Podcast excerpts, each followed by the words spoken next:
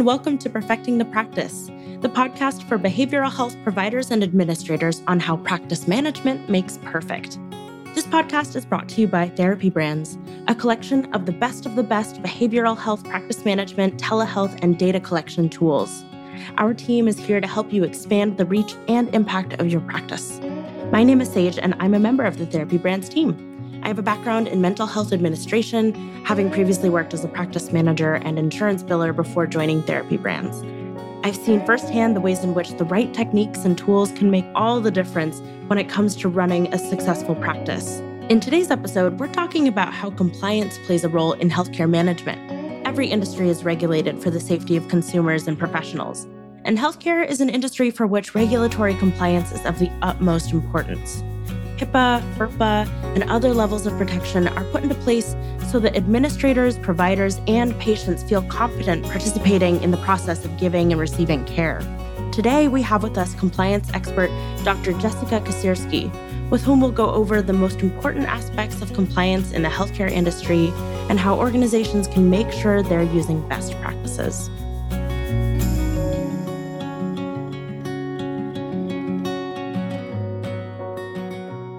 Can you please tell us who you are and what your current role is in the world of healthcare compliance? Hi, Sage. Thank you for having me on. I'm Dr. Jessica Kasirsky. I'm the Chief Medical Officer and Vice President of Regulatory Affairs at Therapy Brands. I'm responsible for the patient safety of our brands, regulatory reporting, and healthcare compliance. And what was your journey into the healthcare landscape? You know, my father and sister are both physicians, and my mother is a psychotherapist. So you could say that healthcare, you know, runs in my family. Oh, wow. My background is in emergency medicine. I trained and practiced in the South Bronx and worked in New York for 20 years.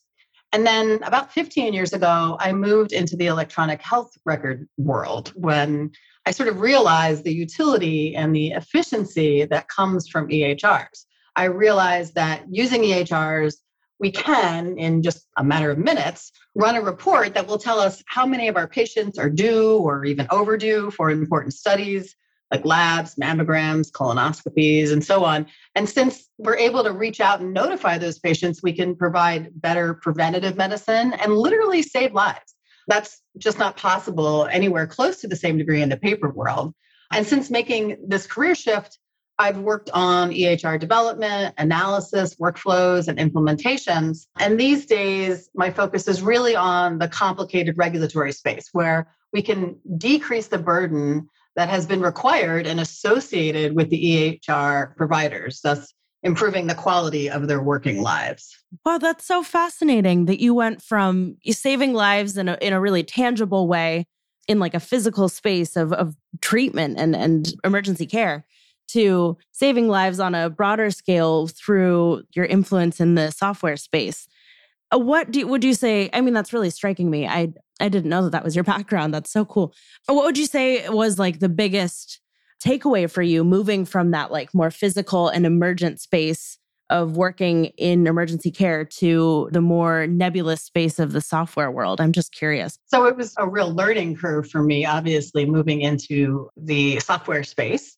And I do miss the interaction with patients, but I feel like I can reach and impact so much more in the software space. So um, I really have enjoyed my time working in software. Yeah, that's something that I feel like a lot of the people that we work with here at Therapy Brands really try to keep as kind of a core philosophy and, and something we all remind each other of whenever there's a hard moment or someone needs a little motivation is that, you know, the cascade of influence that these software companies have on the real world effects of people's lives and their care is so exponential.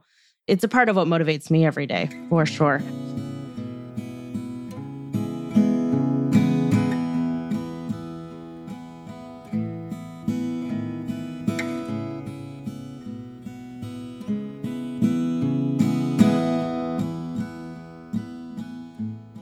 Describe for me the relationship between healthcare compliance, consumer trust, and industry safety that you've experienced and seen in your career?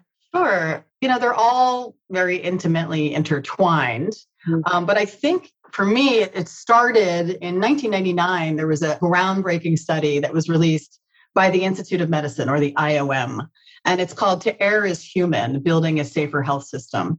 The media got a hold of this study and ran with it, citing the sheer numbers of medical errors that they talked about. But that somewhat missed the point of the study. The point of the report was that we cannot address the overall quality of care without first addressing a key component of quality, which is, of course, patient safety. Mm-hmm. And the committee emphasized that the safety of healthcare is a property of a system of care, not relying solely on the provider, but it's the system of care, whether that's a hospital or a primary care clinic or a nursing home, a retail pharmacy, or, or home care. That system of care needs to ensure that well designed processes of care are in place, both to prevent and to quickly recover from errors so that patients are not harmed. And the IOM urged healthcare organizations to create an environment in which safety becomes top priority. And the report stressed the need for leadership by clinicians and executives and for accountability for patient safety by boards of trustees. So this was really the beginning and the first aim, so to speak, of the quadruple aim. And so that first aim is improved patient outcomes. And by doing this, we improve trust. The ultimate goal, of course, is simply to improve the overall quality of healthcare, and better quality of care will translate into fewer medical errors, thereby increasing consumer confidence in their healthcare providers and reducing medical malpractice suits. So I, I believe in this in turn will increase the confidence of healthcare providers possibly lessen the need to practice what we've all done in the past, which is defensive medicine, mm-hmm. and increasing efficiency and reducing the number of unnecessary tests and or procedures that are ordered. Do you think that at least in your time at therapy brands and perhaps with other EHR spaces before, that you've seen kind of like a, a mutual relationship between the needs of the compliance space and then the the capabilities of the software and capabilities rising to meet the needs and the needs kind of shifting to meet the capabilities. Is that something that you've seen, or is it really more that the compliance fully just dictates what the software will provide?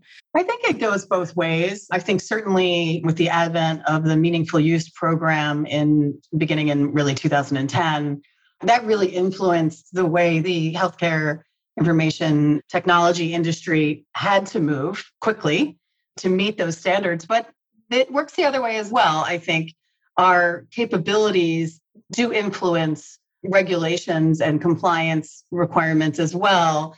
For instance, in the space of interoperability, which is the ability to exchange patient data between two different systems, be it between a hospital and a provider or two providers or a payer, that interoperability which is based on application programming interfaces or APIs, which is a software intermediary that allows two applications to talk to each other. That combined with the fast healthcare interoperability resources, also known as the FHIR standards. The FHIR is a set of standards for exchanging sensitive healthcare information electronically using web standards and modern information exchange models. And this has changed how we exchange patient data and these standards have been extended to create a full interoperability solution for the healthcare industry. So, as patients move in the healthcare ecosystem, their health records must be available in a structured format that is understandable and exchangeable. And that allows things like automated clinical decision support, like alerts for age or disease based screenings or order sets and, and other machine based processing population health solutions. All of this requires standardization. Then we have the Center for Medicare and Medicaid, CMS. They have regulations now that include policies which encourage or even require providers and payers to implement APIs to use FHIR standards to improve the electronic exchange of healthcare data. So that sharing of information with patients or exchanging information between a payer and a provider. APIs can be used by websites, mobile apps, EHRs or practice management systems to, you know, enable a more seamless and standardized method of exchanging information. So that's a case where I think this capability really impacted the regulation. Yeah, that makes sense. It seems like there is kind of a push and pull between kind of the reactiveness from both sides to each other. I'm curious, kind of on that same vein, what reactions you've seen in the time of COVID 19 there have been in the compliance space and then in the software space because of the compliance needs shifting with COVID? There are uh, a significant number of regulatory changes or pauses, I might say. So there were HIPAA pauses Because of the national emergency declaration, we've seen billing changes for telemedicine. We've seen some HIPAA changes for telemedicine. We've seen the ability to reach across state lines to see patients in other places, regardless of their location or where the provider is licensed. So we've, you know, we've seen some significant changes and some opening of restrictions. It remains to be seen whether or not they will be made permanent. Some of them may, some of them won't. But it has been interesting to see this like push forward in, especially in the telemedicine area because of COVID.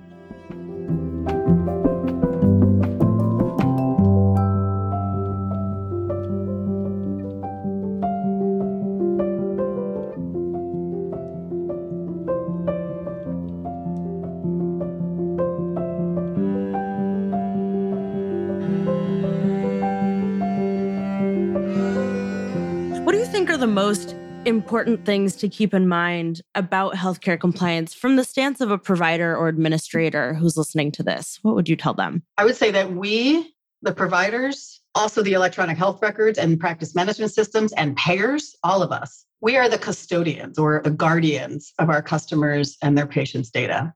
It's the most important thing we can do. Keep the data safe.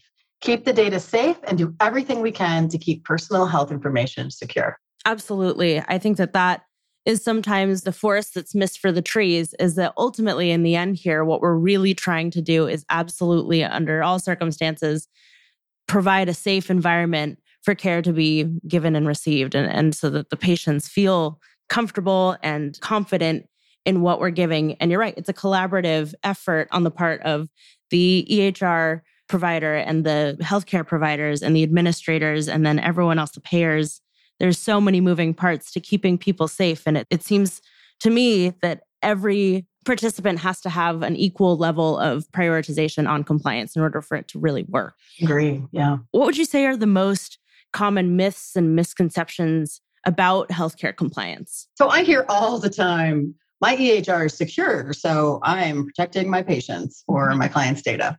But security is really, you know, a three-legged stool. You have technical safeguards, physical safeguards, and administrative safeguards, each being a leg. An accurate and thorough assessment of potential risks and vulnerabilities of the confidentiality, integrity, and availability of electronic protected health information held by the organization requires this. And you can tell I say those things a lot. The potential risk and vulnerabilities to confidentiality, integrity, and availability of EPHI. I mean, this is like a, the mantra, right? There's these three legs to it. And I often hear people think, oh, my EHR is secure, I'm done. And that's just not the case. So, certainly, technical security is essential. Encryption of data at rest, regularly changing passwords, backing up your data at regular intervals, checking your backups. All of this is important. Your EHR certainly must be secure so is the administrative and physical part of security. So, from an administrative safeguard standpoint, we need to be training our staff on HIPAA, also FERPA potentially, if it's applicable, the Family Education Rights and Privacy Act. This has to happen every year. We need also need policies in place and procedures in place. You need an org chart specifying privacy and security officers. This is for every provider practice, every therapist, every therapist, every clinic, every hospital. And then from the physical standpoint, we of course want our servers to be safe, to have locks on doors and alarm systems. But then ask where are the keys to your server room if you have one? Are they in an unlocked office in an unlocked drawer with a set of keys clearly marked server? if you if you use a third party, what are their security policies? So these are the kind of questions we need to be asking. So again, it's not just the EHR that has to be secure. It's all of these pieces that must be completed at a minimum on a yearly basis, but also if there's any change to your physical location or if you have any major IT updates, all of that should be a part of your yearly security risk analysis. Being someone who previously filled an administrative role in the psychiatric space, I saw time and time again how much how much resistance there was to HIPAA training in a really like serious and and like really cared about manner because it let's be honest, it's not the most exciting part of anyone's job is is doing those kind of trainings and and keeping up on security but in some ways it is like the most important part and as someone who started out doing kind of like just general administrative stuff in the psychiatric clinic space and moving up to a, a space where I was leading more of those roles I really felt like the HIPAA training aspect, at least in the clinics I worked for, was a total afterthought. And I think that's probably more common than we'd like to admit. That because it's not very exciting and it's something that can kind of be easily overlooked or pushed off to someone else to take care of, that it becomes such an afterthought. And then it's only when something really goes haywire or there is a big breach that we really stop and think about the ways that that could have gone better. So I think like proactivity, I imagine, is a big part of that. Is kind of biting the bullet. And it doesn't have to be not interesting. I mean, it can True. be. I'm smiling as you say it's you know in not interesting, um, but it, it can be interesting. I mean, there's plenty of examples and stories to use that can spark people's interest and, and make them sit up and take notice because they could say, oh, that sounds like something we do, you know? That is a great point. And that kind of carries me into my next question, which is what has surprised you most as you've moved through the healthcare compliance space over the years? Maybe you have some of those anecdotes that would make people sit up and listen. You've answered my question. And what surprised me most is how poorly we train mm. clinicians in compliance. Yeah. You know, the HIPAA regulatory guidelines, the additional requirements found within the HITECH Act, the new COVID related enforcement discretions related to telehealth and public health, the alignment of 42 CFR Part 2 regulations with HIPAA, the cybersecurity safe harbor provision. All of this is related to HIPAA and they're all new. So, with all of these moving parts to HIPAA, it behooves both covered entities and business associates to regularly educate to ensure operations are compliant. So, it's really something that's just been surprising to me. I mean, you know, we didn't learn it in medical school, we didn't learn it in residency you know you're required to take a yearly HIPAA training as you said that is not interesting. We need to be doing a better job so people are more become stakeholders in this and understand why they need to become stakeholders and get buy-in. So really involving the clinician in this you know more intimately would really improve our compliance. Do you have any particular kind of HIPAA breach horror stories that at least you've heard that kind of really dialed in for you how important it was? So many. I can't. So many. like, I, I mean, I literally, I literally did walk into an unmarked, an unlocked office, opened an unlocked desk drawer, pulled out a set of keys, clearly marked server, hmm. and walked across the hall to the server room, which is, you know, everybody knew the keys were there. But more importantly, are things like some a nefarious actor going in and doing something wrong with the database. Or one time there was a jail that I visited that was you know doing backups as they should be but they realized that they were backing up the same day over and over again for a month oh no. and didn't know it. Yeah. So like there's all kinds of stories from all different there's the administrative the physical location the it there's just a ton of stories or the dentist who got fined because they wrote HIV on the outside of the paper chart on a patient, yeah. you know, for, for all to see. That actually, if you go to the CMS, the OCR website, you can see all the lists of stories. Do they have they have a what not to do section? Essentially, yeah. yeah. The wall of shame, it's called, and you can see everybody listed on it. That sounds like an interesting thing to go do if I were still working in healthcare administration and I was sitting at my desk waiting for, you know, the next client to come in the door, that's exactly how I would spend my time is reading over those. Because honestly, a lot of the time that is how we become really aware and literate in this sense is is just by hearing anecdotal evidence of what happens if you don't have that kind of diligence. I think it goes a long way, just kind of passing along those stories and, and making sure that we're we're talking about the interesting parts and not just the really dull parts and all that. Right.